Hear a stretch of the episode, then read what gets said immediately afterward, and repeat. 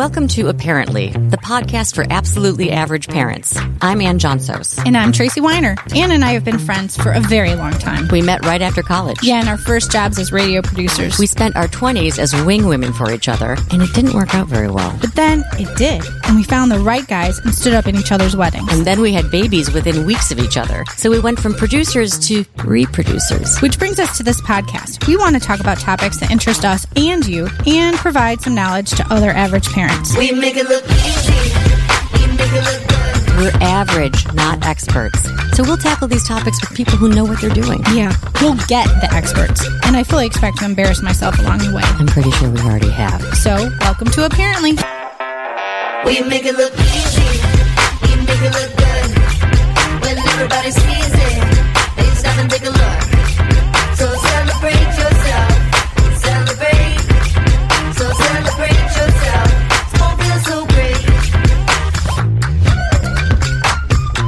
Apparently, we need to approach our kids' relationships with technology differently. Yes. So we need Tell to- me how. Yeah, we need to mentor our kids rather than monitor them. Um, now we've talked about screens and social media before, and um, it's almost too much to keep up with. I like I, I get overwhelmed. Now, where do you stand now with the kids and monitoring or watching their media? Well, I have a feeling I'm going to have to take some lessons today because how I'm currently doing it is probably not how our guest is going to talk about it. But uh, I, you know, it's a real problem in the house. Um, I'm checking text messages. Um, I, you know, have somebody, a, a son that's on his phone watching YouTube and playing on a Switch at the same time, like dual screening. I just don't get it.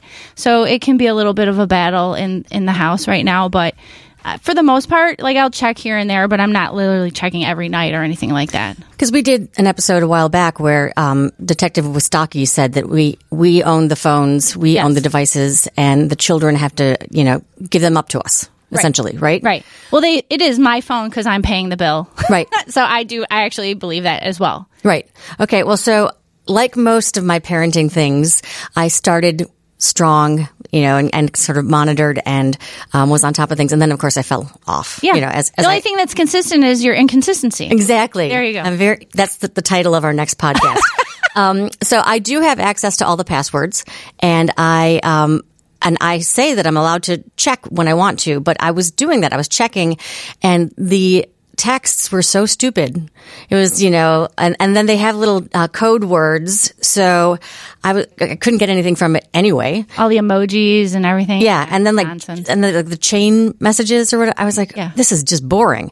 And then also Clark said to me, Clark's my husband, um, and he said, "Didn't you pass notes in junior high?" And I was like, "Yeah." And he said, "Did your mother read them?" And I was like, "No."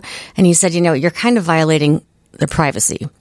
And so it was a little bit of a sticking point, right? And so I decided that I would back up and then not check. But if some behavior changed or if grades went down or if I noticed some need or drama, then I still have the right to go in there and, and try and find out what's going on. I mean, clearly I want to ask the kids and have an honest conversation, but like if something changed, I, I still can drop in there. And actually in, while preparing for this, Hannah just got TikTok and I asked for I asked to follow her, mm-hmm. and I followed her, and she had some kind of dubious videos, and so I used the method that your sister actually gave me, and said, "What would Grandma say if she saw this?"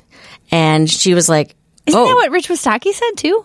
he says that parents, preachers, and I forget what the three requisites were, but yeah. if if it's not if if you wouldn't want grandma to see it, then you ain't you shouldn't be posting it. and as soon as I said that, she went on there and started deleting. So She did it herself. Yes. So she like she knows um and and realizes that, you know she's it's a private account but nothing's private, you know, cuz anyone can screen grab anything. So um so that that was a big moment this week while we were preparing. So um in fact um I think that we're going to have to have like a, a further conversation about that because I, I don't know. Like I was, we were in the It's car not yesterday. just one Yeah. conversation; it's a, a, a long conversation or Yes. many conversations. Maybe before you have that tech talk, you should um, we should take what we're going to learn today and bring that to the kitchen table when you talk to the kids later. Absolutely. That's one of the, one of the things my husband always says is like even if you know, the podcast isn't like, you know, uh, the most popular, at least you're getting to be a better parent. I think we're both learning a lot along the way, right? Yes, Right. yes. So to help us talk about this, we um, are bringing in Devorah Heitner. She's the founder of Raising Digital Natives and the author of Screenwise Helping Kids Thrive and Survive in Their Digital World. Devorah, thanks for joining us today. Thank you. So you wanted to start off with, with the basics. Okay, right? so yeah, I, I was watching a bunch of, uh, I saw your TED Talk and some other stuff. What is a media historian? Oh, well, I'm a historian of media, right? I studied television. I wrote my master's paper on Sesame Street. I did my doctorate on of movement in public affairs TV. Uh, yeah. Okay, so you you over time you can see like all the different things that kids have used or how we've used it. Is that basically? Yeah, and there's cycles of panic about media. So people were really panicked about Sesame Street. They were worried that kids' attention spans would shrink because the segments were so short and interesting. And For previ- real? Yeah, That really was a thing? Yeah, Romper Room and some of the previous TV shows for kids had been much more, you know, kind of long and all one take and. So Sesame Street was really invigorating and exciting for kids, but some people worried that it would be bad. Now it's like the name brand, you know, and every every early childhood show has to compare itself to Sesame Street to see if it can measure up. Yes. Well, and I remember Mr. Rogers being a lot slower than Sesame Street.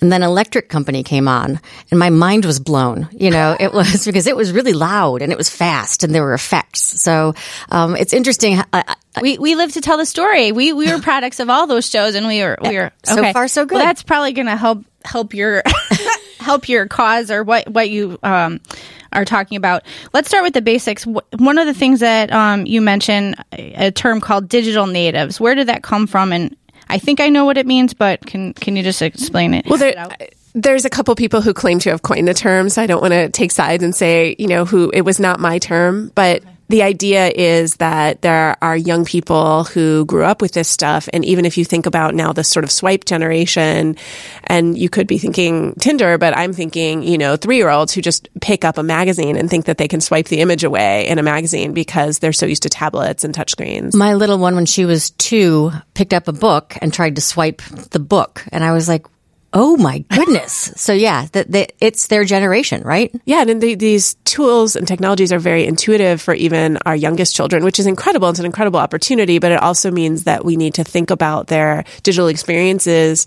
in a, at a much younger age, where otherwise, you know, we're kind of leaving them to make their own way, and three year olds aren't really equipped to make their own way. Okay. So on your website, you talk about mentoring versus monitoring, and um, this is what like gives uh, Tracy some agita. Um, so, is it okay to spy on our kids? Is it okay for me to go, you know, check those text messages? Well, first, parents can do whatever they want, right? I mean, I'm not here to tell other parents what to do, but I would say if you are spying, I would think about why. Make sure your kids know you're there. If you're ki- if you're covertly kind of going all NSA on your kids, it's not clear what what you can do then if you do see something that concerns you.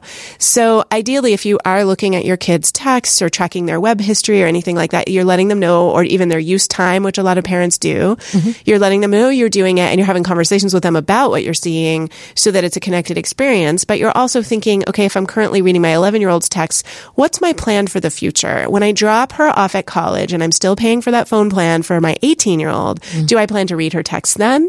Right. And so, in other words, how am I using this if I am going to read it all, which I don't think you need to do necessarily, but if you are going to do it, how is it an educational tool th- that you are going to step back from? You're still there, even if you're 17 year old, maybe you're not reading your senior in high school's texts, but if she's in a situation or he's in a situation where he doesn't know how to deal with something, he could certainly bring that to you and ask for advice.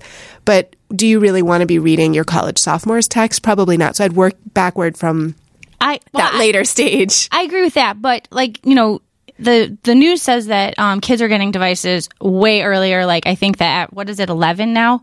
So I mean, the developmental uh, level uh, of a eleven year old is a lot different than an eighteen year old. So I guess that's when when you talk about mo- monitoring or mentoring. Can it be? Can you do both? Can you like monitor and also use that as a platform to be like, oh, and you know, hey, I saw this happening on the text thread. You know, do you want to talk about how to handle that, or do you think that was the right thing and use it as a talking point rather than? Certainly. The thing I worry about is that parents will get a a kind of technology that works for monitoring, like an app, and feel like, check the box, I'm a good parent, I'm totally on top of it. And you're missing a lot of opportunities to monitor things that maybe haven't happened. Like maybe nobody has talked in a mean way about other kids on the text thread in the group text. But that's something you should talk with your kids about. Like, what would you do if people start talking about another kid or a teacher in a nasty way? Or what would you do if you're playing a game and someone starts making incredibly rude comments or really lewd or gross comments? So you, you don't always want to be in a reactive state and mentoring can be more proactive. You can bring things up before they've happened. You can even have some of these conversations before you get your kid a phone or before they're sort of fully involved in things like social media. Technically, kids shouldn't be on social media till they're 13. So even if you're letting your 11 year old text, maybe they're not on nine social apps. So there's an opportunity to mentor also by bringing your own experiences. You know, who have you unfriended or hidden in your own feed and what behaviors led you to make that decision? And that's a conversation you can have. Now, if that person is coming over for Thanksgiving, you might not want to, you know, mention that to your kids, but you could certainly uh, mention it, especially if it's like something that happened at work or a situation where maybe your child doesn't know the, the perpetrator of the poor behavior, because that's actually a good example for your, your child to hear from you rather than just going out there and ha- having those kinds of interactions themselves. This is so hard. This is it's really hard. I mean, I have the best intentions, but um like well, okay, so you go and tour the United States and you hear from a lot of parents and kids. Um so I think that one of the things that I worry about is as a parent and having two digital natives in my house um, is uh, also about, and I think you mentioned it in one of your TED talks, um, social skills. When when they're when they're constantly on their devices, and and I feel like I do a pretty good job of it at myself because you know you talk about modeling, but do you worry about social skills when they're all looking at when they're all staring at their devices? We all should be concerned about this generation in terms of making sure that they have ways to be social. But what we see is that kids still want to be with their friends.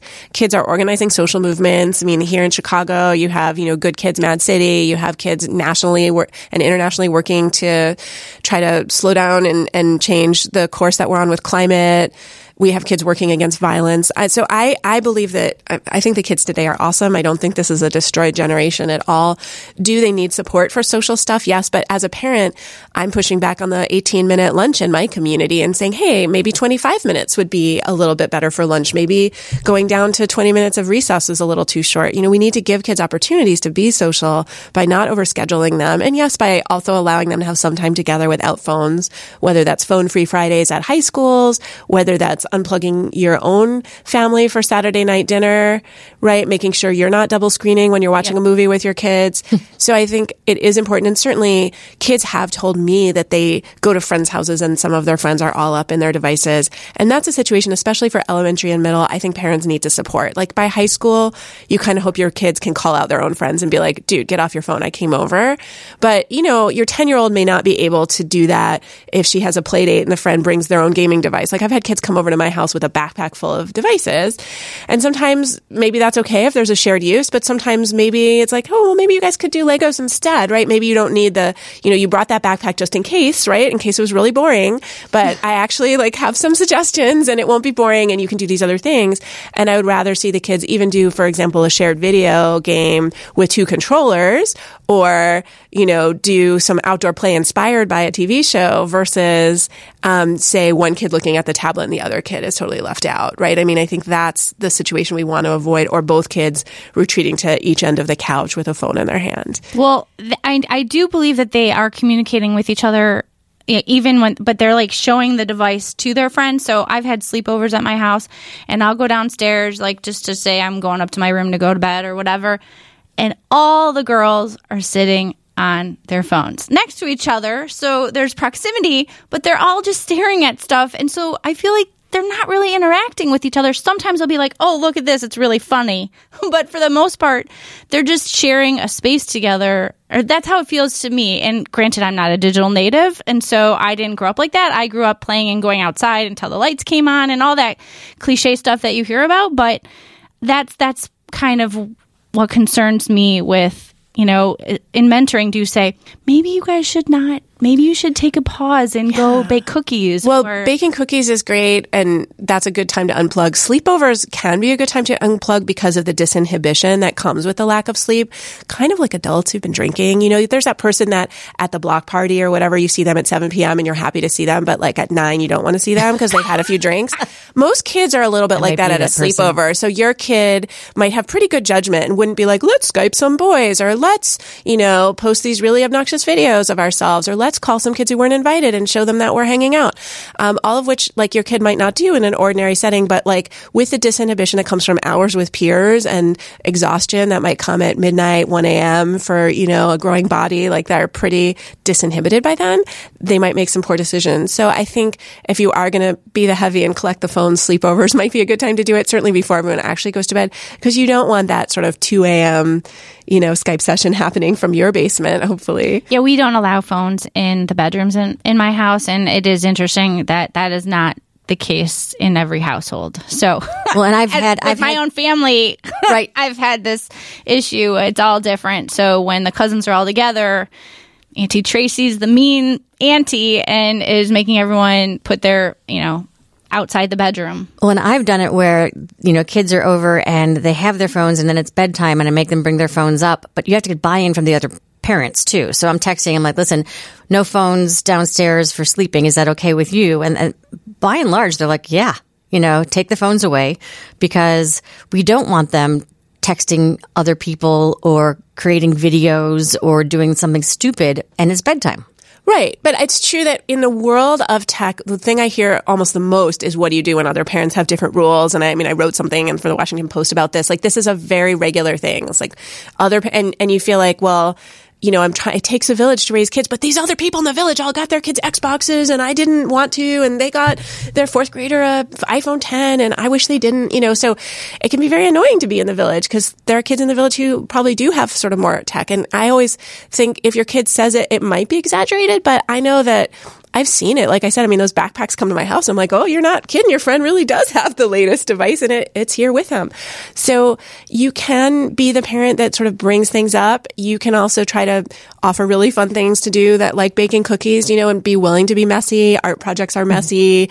You know, my kid likes to make cardboard weapons, um, and use X-Acto knives. I have to get the, make sure, you know, that he's trained in how to do it. But before another kid comes over, I'm like, okay, is it okay if your kid does this? Do you want me to cut his sword out for him? You know, are you, do you, how do you feel about this? Well, you wrote something about techno shaming, and Yeah. I was going to come to that later. But uh, while we're here, is there? I think there is techno shaming. Like you know, 100%. You know, I can. We we do it among our friends. We're like, you know, so and so has the latest gadget, and you so and so, you know, gets to be gets to take the gadget in the room or whatever. How should we approach it when we are different from our social circles in terms of technology? I would try to frame it more about what you love about your family's values. So one one of the things that we really try at, at our house is our kid has an older gaming system, which means he can afford his own games with his allowance at Goodwill because the gaming systems update so fast that my kid who has a Wii and like that's pretty old can buy Wii games for himself, which is awesome. You know, we also have a VHS. We also have a DVD player, but he can buy VHS movies he wants to see for a, a buck across the street from our house. So it's it's pretty empowering. So we talk about what are the upsides versus being totally dependent on us for expensive new things. Now he is saving up for a fancier, newer system because he wants to be with his friends, but because we're, you know, cheapskates with a small allowance, it's going to take him a while. And I think that's really okay. And to also help, so not, so I think what you don't want to do is sort of point out the negative behavior of the other uh, families as much as possible. I mean, certainly like when the cousins come over, you don't want to be like, my siblings, you know, you don't want to throw the, your close family under the bus. But at the same time, you can say like, what are the downsides? Or if you have tried something and it's not working, like maybe you let your kids take them in the room and it didn't work out because your kids were exhausted. Talk about that downside. And as your kids get older, another thing you can do is um, outsource your authority because your authority means less and less once your kids like are in high school. So maybe it's the coach thing, your athletic you know, performance is really going to tank if you don't sleep or, you know, the choir director saying, you know, you, your voice is going to sound better if you get your rest. So any, th- whoever they care about, because for a minute somewhere in high school, your authority diminishes a little. Um, so you want to maybe bring in those other powerful authorities outside the family. It's a good idea. Well, and you you were mentioning gaming. Um, another common complaint I that I you know read about on your website was parents saying, "Oh, my kid's addicted to games." Like, how do you how do you combat the kid who wants to play Fortnite nonstop? Sure. And I think a lot of parents throw around the term addiction, you know, a little bit too quickly. Obviously, the kid who prefers Fortnite to math homework or taking out the trash may not have an addiction. you know, I'm more worried if your kid is Well, when you say it like that, I mean, I get it, but Right. If your kid is, you know, potentially losing sleep, not not doing their homework, not able to walk away from it, um, even then they may not have something that clinically qualifies as an addiction. But if it's really disrupting their life or or your family's life or your relationship, that's when I would, you know, go talk to a therapist. I mean, therapists, and and you, again, you don't necessarily want to go to the therapist who's hawking their ten thousand dollar "I'll isolate your kid in the woods" program right away. Maybe you want to just talk to a regular family therapist who says they have some experience with tech issues, um, because it may be that you just need someone to sit down with you and your the other parent and the child to you know make a new plan. Maybe certain games can't be played during the week. Maybe some games are so frustrating that they do put your kid in a bad mood, and that game just doesn't work. But there are a lot of things you can try.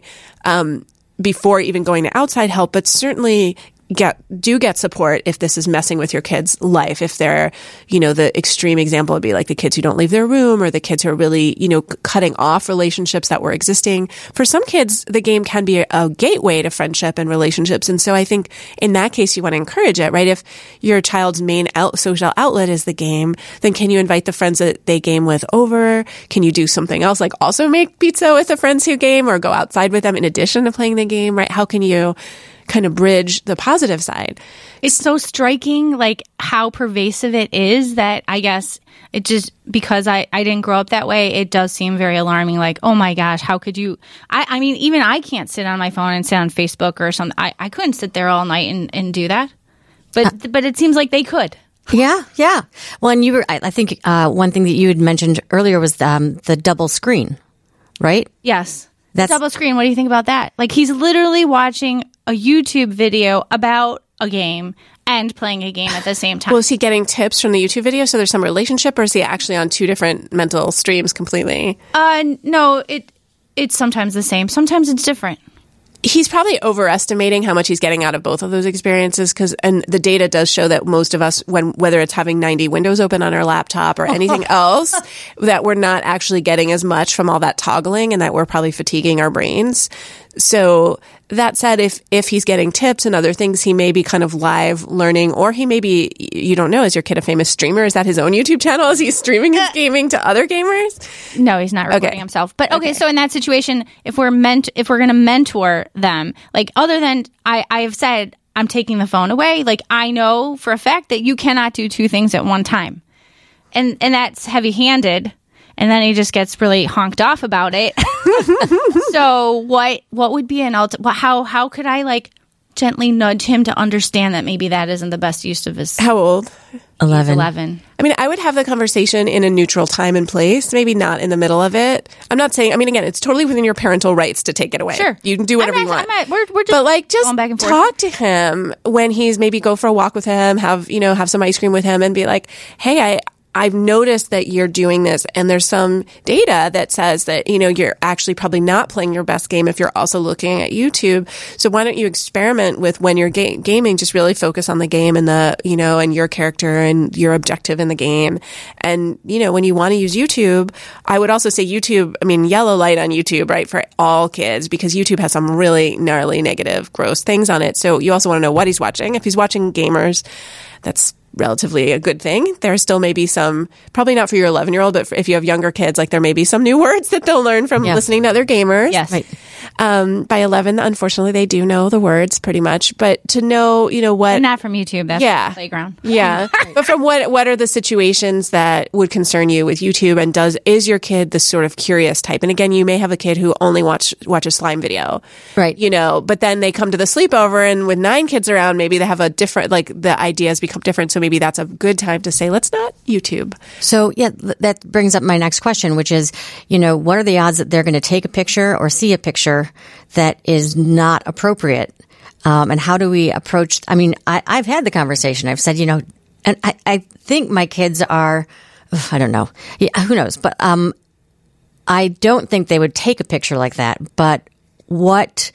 How do you approach that? What are the odds? I mean, 100%. Kids have seen porn by like fifth grade. There's a lot of data on this from the Pew Center for Internet and American Life. We did an Yeah, we did an episode on it. episode. Yeah, so you know that it's they are going to. I mean, hopefully you're like, oh, I hope my kid's on the, at least the later end of that spectrum. We all hope that, but the fact is, your kid will see something you wish they hadn't seen. My kid saw a police shooting at six, and he was with my dad. You know, like I left him with my dad. I went to a nice school in Manhattan to speak about kids and growing up in, in the digital age, and I came back and my kid was traumatized by something he saw with my father.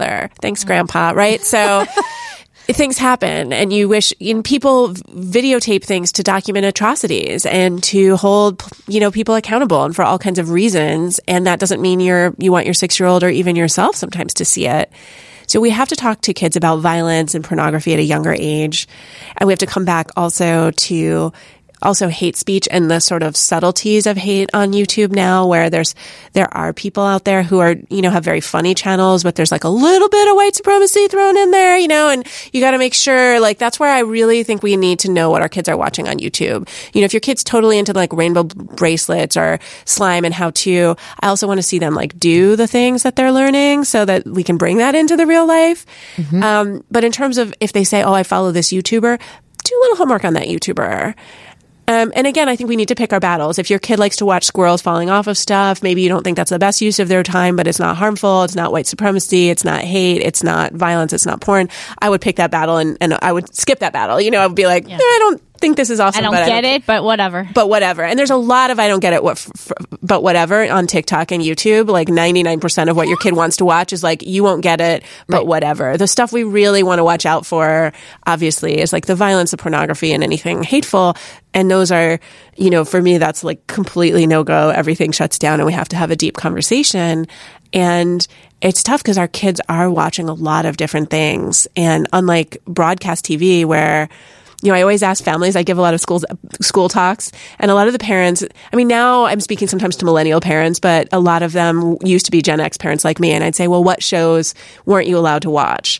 Right, and with the millennials, that's changing. But it used to be, I'd hear a lot of like Three's Company. I wasn't allowed to watch that, and I'd, and and I often ask parents. How many of you wish that's like the most risque thing your kids could see, or the most offensive things your kids could see would be Three's Company? And we're all like, I would kiss the ground and cry with joy. if the worst thing my kids could see was Three's Company, I would be really happy. Sadly, your kid can see an ISIS beheading. That's the reality. Right. Do you- and there's no way we can track that. Like, there's no. Yeah, you could go on YouTube uh, and you can't control the things that come up after it always. Like my, my daughter was into do DIY videos and some of the stuff had nothing to do with DIY videos that would pull up after, you know, how it just advances to the next one. Right. You don't, you can't, so you There's gotta no the settings and all that stuff. Yeah. Same thing with TikTok. Yeah. All right, let's talk about TikTok. Like, um, it used to be Musical.ly. Now it's TikTok. It changed to TikTok because there were so many pedophiles on Musical.ly. So they rebranded. What, I think new ownership and maybe in a different country as well. So there's Okay. a bunch of changes, but but what, what should we tell our kids about that? I mean, um, when I was looking through Hannah's stuff, like she's doing dances and they're not, you know, they're not always appropriate moves. Right, and we all practice those. I mean, I certainly grew up like practicing and singing. I mean, I sang a George Michael song, you know, "Sex is better when it's one on one" in like sixth Yes. grade at summer camp with my friends. Right. um, and I'm really glad there's no video of that. Right. And I, I truly think uh, you know many of us like had no clue even truly like all the meaning of some of the lyrics. So you know, naughty pop song lyrics and you know tweens and teens is sort of an old story, and we as adults sort of love to be shocked. Um, I, I unfortunately, you know, what may be developmentally appropriate to do actually with your friends in a kind of a rehearsal that that is around sexually coming of age, but in a very safe way. Like singing risque lyrics is actually a pretty safe way to rehearse sexually coming of age. It's not the worst thing for your kid to do with their friends. Making a video of it does expose you to different risk and exposes you to people who might look at, say, your 12 year old body in a different way than you and your friends are thinking about being looked at or really can even grasp. And that is unfortunately just a gross reality of like real life is that yes, a pedophile could look at it or it, you could even feel differently about it. And I think it's better to say that you might feel differently. Like maybe when you're 18 of that video from when you were 11, you might kind of wish you hadn't made it or feel a little different about it. And so keeping it in the family might be a, a great move, ideally, or thinking twice. We don't want to shame kids though, and I think it's very important that we don't shame kids for their both their emerging sexuality and their sort of curiosity about their bodies and even wanting to be cute or wanting to be seen as attractive. Like those things are fine, you know, and and and we don't want to make kids feel bad about about that, you know, right? So it, it's, it's a tricky line. I think we don't want to put a scarlet letter on our children, but we do have to live in a world that where adults do sexualize children and teenagers, which is unfortunate. So you um you said something in one of the in the TED talk. Um, you were talking about how our kids may be more tech savvy, but w- they can benefit from our wisdom. Can you flesh that out a little bit? Because I liked that. Well, we've all been through conflicts. We've all been left out of things. And so even though we didn't experience that on say Snapchat or TikTok, we still experienced it, right? There's, there's, there was a party we all weren't invited to. There's probably a party going on right now that the three of us are, Yeah. you know, not invited to. And I gotta can- go. We can, we can live with that because we're adults and we have the sort of lived experience of knowing like, oh, right. I, I also had some parties I didn't invite everyone to. Um, and I can't actually be everywhere, but that's a very sort of adult, right? And you get to the point of middle age for me where it's like the joy of missing out, like the joy of staying home, the joy of not going to the party. And, you know, like my husband and I were just invited to a party the other day and we ended up going to King Spa instead. And we were like so joyful that we, cause we both realized like we each were like going to please the other one and we thought we kind of had to go. And then we got in the car and we were both like, I really don't feel like it. Do you really feel it? No, I don't really feel like it. But with kids, it's the opposite. You know, they look, they scroll, they see that everyone seems to be having this amazing time Yeah. they can benefit from the context of knowing that people are posting to show off, that people are posting a little bit to brag, and that if they really were having the best time, they probably wouldn't be posting because if you were really at that party, meeting the person that you're going to form the band with, that you're going to like tour the country with, or meeting your new best friend or you know, high school or college, maybe the love of your life, whatever, whatever, you're probably not Snapchatting like right now because you're so in the moment. And so I think it's good for our kids to know that, like, hey, those parties may look really good on Snap or on Insta, but you know what? You're doing fine. And, um, I think our context as adults also should be to help them put away their phone if they are feeling like they're missing out. So that's a good example of like adult wisdom where we, we can help them even though we didn't experience it exactly the way they are. Yeah. but help distract them, you know, and, Yeah. and and help them step away from the thing that's causing them pain. Exactly. Exactly. I mean, another kind of wisdom is just knowing when to call or talk person to person versus on text. Like if your kid is escalating into a conflict, especially like with a friend and it's getting worse and worse, that's a good time to stop texting.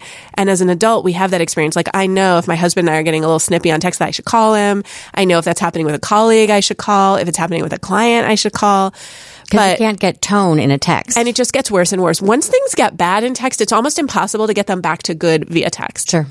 True. In your uh, in your TEDx Naperville talk, um, you talked about empathy is the app, and there were a couple of things I wanted to bring up just because I thought it was it, we're turning turning the conversation around. But you you talked to ten and twelve year olds, and they said that they had some ideas for um, us, right? So, um, can you tell me about the text lock app? Oh, they they were really concerned because sometimes kids will just text someone again and again and again if they can't reach them. So they made this app to prevent you from doing that, just to say like, dude, don't blow up my phone. Essentially, So like I, I try to text you, you don't respond. I text again, I text again, like so. And then when you finally look at the phone, there are like 60 messages from me and that makes you upset, right? it's annoying. That's me. Oh, that's you? think it if like but but Yeah, mostly because i'm driven by like i have like an imperative thing that like hey are you and so i'll do it over and over again. My kids don't respond. And so it becomes a conversation. I'm like okay what is the point of the phone? It's so that we can get in touch with each other. You know you need to answer if i'm not home and i'm trying to make sure and they don't answer. And they're like what? Oh that's what happens in my house. so they would block you. Is they it? would block me? Is that what that is? It would be a lock to tell me to slow my roll mom yeah. Well, I think we would probably not get that app for parents. I think that would be for other kids, or maybe you know, maybe you have another relative who needs it, someone who texts and you know tries everyone in the family, and you're all still at dinner five minutes later. Right. But I think it's important for kids to get what their friends might be doing, that their friends aren't just blowing them off and, oh, I moved to Alaska and I hate you. It's more likely that your friend is eating dinner or they're not allowed to use their phone right now or they're doing homework. And just to remember, or they didn't charge it because they're 11, they forgot. Right. So just chill. And it's very hard to do that because kids get accustomed to that immediate response. And when they don't get it, they're like, what's wrong? oh my god they don't like me anymore Right. Yeah. All right. said something wrong What about Sparkle Chat? That was one that kids invented to just test if you're being nice. Yeah. And so if you know if if you shouldn't send this, it sends you a little reminder like, "Hey, do you think maybe you shouldn't send this?" And I think we all shouldn't have that before we post a comment on social media. I mean, I just even in my local, you know, community Facebook, there've been a few dust ups where like I'll think about commenting and then I'll think the better of it. And I'm like, hmm, "No, just Yep. no." Yeah, move along. Yes. So, but it would it would be like a little warning saying like, "Are you sure you want this?" So Yeah, you sure you want to post that? And I think we we all need to have the sparkle chat in our brain. Yeah. including adults. And I think when adults, again, if you see something going down that isn't great. Or you have an example, like again, in my local community, the Facebook page kind of blew up over a couple things. And then I had some in person conversations that were much more civil. And I was dreading the in person conversation, you know, at soccer, like someone came up to me and said, What do you think about this local issue? And it had been quite controversial. And I was like, Oh gosh, I have to do this. And then I realized I have an opportunity here to talk to someone who seems to actually be on a different side of this issue than I might be, but I can actually hear him one to one. We're not having a conversation with a million people chiming in. Mm-hmm. I can just listen public. to him and let him feel heard. And we don't have to be totally threatened by each other. And so I think it's really important to talk to kids about the more difficult the issue is, the more likely that face to face is a good way to, to go. Um, what there was another one that I liked, uh, Stel, S T E L. That's that for was us. funny. That was for That's that's, for for, me, right? Yeah, stop texting, enjoy life. That's for parents who need to put down our phones already and like talk to our kids. Kids hate it when we pick them up and we ask them like something about their day and then we're not really listening because we're on our phone and then we ask them the same question. They're Oh. so onto us. I feel like it, it's it's goes both ways because I was just talking to Anne the other day. Like when I pick the kids up from school in the car, they immediately are on their devices, and I- I'm I'm not on a device because I'm driving, Right. and and like that's an opportunity for me to actually talk to them, and like and you you can have really rich conversations in the car because you're not staring at each other, and it doesn't feel like the Spanish Inquisition or anything. And so I'm driving, and it's very frustrating. It's like. Oh my God, it only takes five minutes to drive home from school. Could you pl- give me five minutes and then you can be on your devices the whole rest of the night? Well, do they need their devices at school? Why do they bring them to school? They bring them so They that they can can 'em. get on the devices as soon as they're out of the school doors. It's like they have them at school. They're la- they're not allowed to have them in class or anything, so they sit in the locker and and such. But they bring them to school. Like on the days that I pick them up, truthfully, they probably don't need them, but they have them for the times that I'm not there, and so that they can say, "Hey, I'm taking the bus," or And they're what, middle schoolers? Or? middle school, and yeah, Yeah. And mine are because they're, I have to take them to school and pick them up.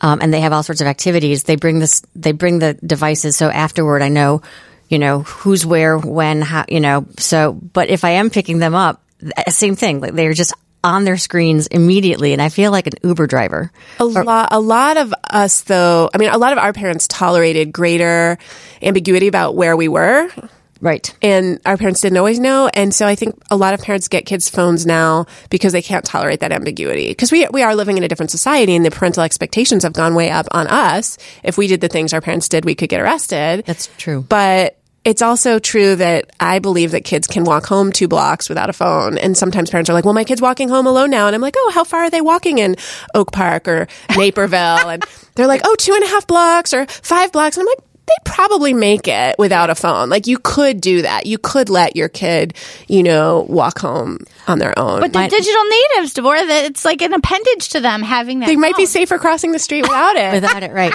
My kids are 1.6 miles away from. Okay. So yeah, walk home. yeah, I in can't say Chicago. Yeah. um, another article you wrote was really uh, informative to me because I'm on Instagram, but I don't really understand. You know, we're, we're Facebook users. Let's be honest. Like, and that was our original social medium. Medium, um, and Instagram is totally different. And I know my kids check Insta very specifically for for likes and then they take down posts and how does the whole system work with Instagram? Instagram's thinking of getting rid of the likes because they're getting some pushback now from the Center from Humane T- Technology and other people who are saying, you know, that it's hooking us. So the person who invented the like button is now having this sort of mea culpa moment. Not sure if they're giving their stock options to charity or just sort of having a public mea culpa, right? Because they did pretty well on the like button, I think.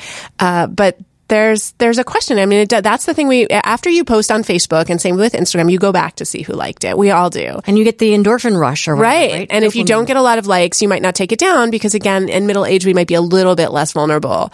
But if you're 12 and you think, oh, maybe my hair didn't look good in that picture, I'm going to take it down. Or, you know, or is this person my friend anymore? Because they usually like my photos, but they didn't like this one. Right. And there's all this emotional labor around sort of liking everything. And you feel like you have to like stuff. Otherwise people will get mad at you and, or feel hurt and Yeah, betrayed. there's pressure for you to go on, and this is one of the reasons I think that they go on is because they have to like all their friends' stuff, uh, or their friends won't like them. It's it's a little bit of emotional labor, and that that um, I don't want to generalize too much to gender, but that's more of a girl experience from what I've heard. Uh, again, it's not that boys aren't using social media, and it's not that they don't care about likes, but the idea of sort of emotional labor and you must like all your friends' posts is a little bit more in girl world from my research, and I think some some other folks' research would also bear that out. But t- I mean, boys have different pressures on them. Boys are definitely feeling more appearance pressure at a younger age because of social. Boys who might not have tuned into their appearance until high school might be more aware of their appearance in middle school and elementary school because of some of these new media. So I'm not. I mean, I am fundamentally an optimist about tech and kids. I do think that our kids benefit from these technologies, and they're they're going to be really conversant. Some of them will, you know, find a job or meet their spouse on, you know, online. It's going to be great, but these are additional stresses and pressures. And I think we as parents do need to guide them through and mentor them and help them deal with it. And again, this is where I feel like monitoring falls short because monitoring is so reactive versus being proactive and talking to them about some things that may happen as they come up, even using TV as a sort of fertile ground for some of the issues that might come up, you know, whether it's in the Marvel universe or on Gossip Girl or whatever shows they're into like, oh, that's an interesting issue. Let's talk about that versus waiting to see it come up in the friend group on text and then bringing it up because then it feels more personal. Sure. An- another Instagram rule that you mentioned was the idea of uh, posting too many photos from an event and or posting from fancy vacations. Right. So these were pretty affluent kids from that particular group that I talked to, but they were sensitive about not wanting to sort of flout or flaunt or be, you know, sort of um, be seen as bragging. Braggy, yeah. So I think, and I think that's there are different sensitivities, right? Like I live in a very mixed income community. Um, this was a very affluent community. I think in in my mixed income community, there are different sensitivities that come up on social media. So I think we're all kind of aware of who our audience is, and kids are quite sophisticated about that in some ways. Like thinking about not posting fifty photos from the same event is actually kind of a sophisticated kind of restraint. What we don't want to see is the kid who doesn't grasp that si- silent, unexpressed rule get shunned. So, as much as possible, we want to help our kids be a little flexible with each other, just like we might be flexible with an older relative who just got on Facebook last week and is posting all the time. We might not want to be like, oh, Uncle Bob, you know, but just kind of get like everyone's learning. We're all trying to figure this out. Or say somebody posts a picture of your kid and you have a nobody post pictures of my kid without permission. You know, unless it's a really egregious, problematic picture, obviously, then you would talk to them. Um, or that then you would be very upset. But you know, you could just ask them to take it down. But I wouldn't assume that they did it intentionally violating your privacy because many people their norm is to photograph kids when they come over or at the at the birthday party or anything else and maybe that's not your norm you would ask for permission but we're all learning this together. And so i think most of the time when someone's doing something differently than you it's not because they're trying to mess with you. It's it's just we're all figuring this out. There is one other uh, rule that I wanted to talk about. They say you can post a picture of yourself in a bathing suit if you're with family members and it's like a group shot, but a bathing suit solo is again kind of braggy or trying to draw attention for the wrong reason. This is what the kids were saying? Yeah, and, I mean, again, that's a very specific group, so I wouldn't generalize that to sort of your own kid. And these are also younger middle schoolers when trying to seem too sexual seem kind of negative, whereas in high school, like say juniors or seniors in high school might see being sexy as kind of a body positive, you know, Okay. really great thing. But these were seventh grade girls, as I recall, so they were maybe in a different place and a little bit more ambivalent about wanting to be seen that way. So it was like, oh, well, you can post that group shot with your mom and dad on vacation, of course, at the beach, but if you're posting just on your own a selfie in a bathing suit, that's a little too much. I think we need to push back on girls making those kinds of judgments about other girls. I want to be really clear, like as a feminist parent, whether it was, you know, my son or I don't have any daughters at home, but like, you know, if it, if I had a daughter or if I had nieces or nephews, I would really push back on making judgments about kids that use, you know, antiquated ways of thinking about limiting girls and women's sexuality. That said, there are many reasons why a 12 year old shouldn't post a picture of themselves in a bathing suit. But that shaming, I again want to get away from. It's more like, is this a safe picture versus is this, you know, are you- are you making yourself?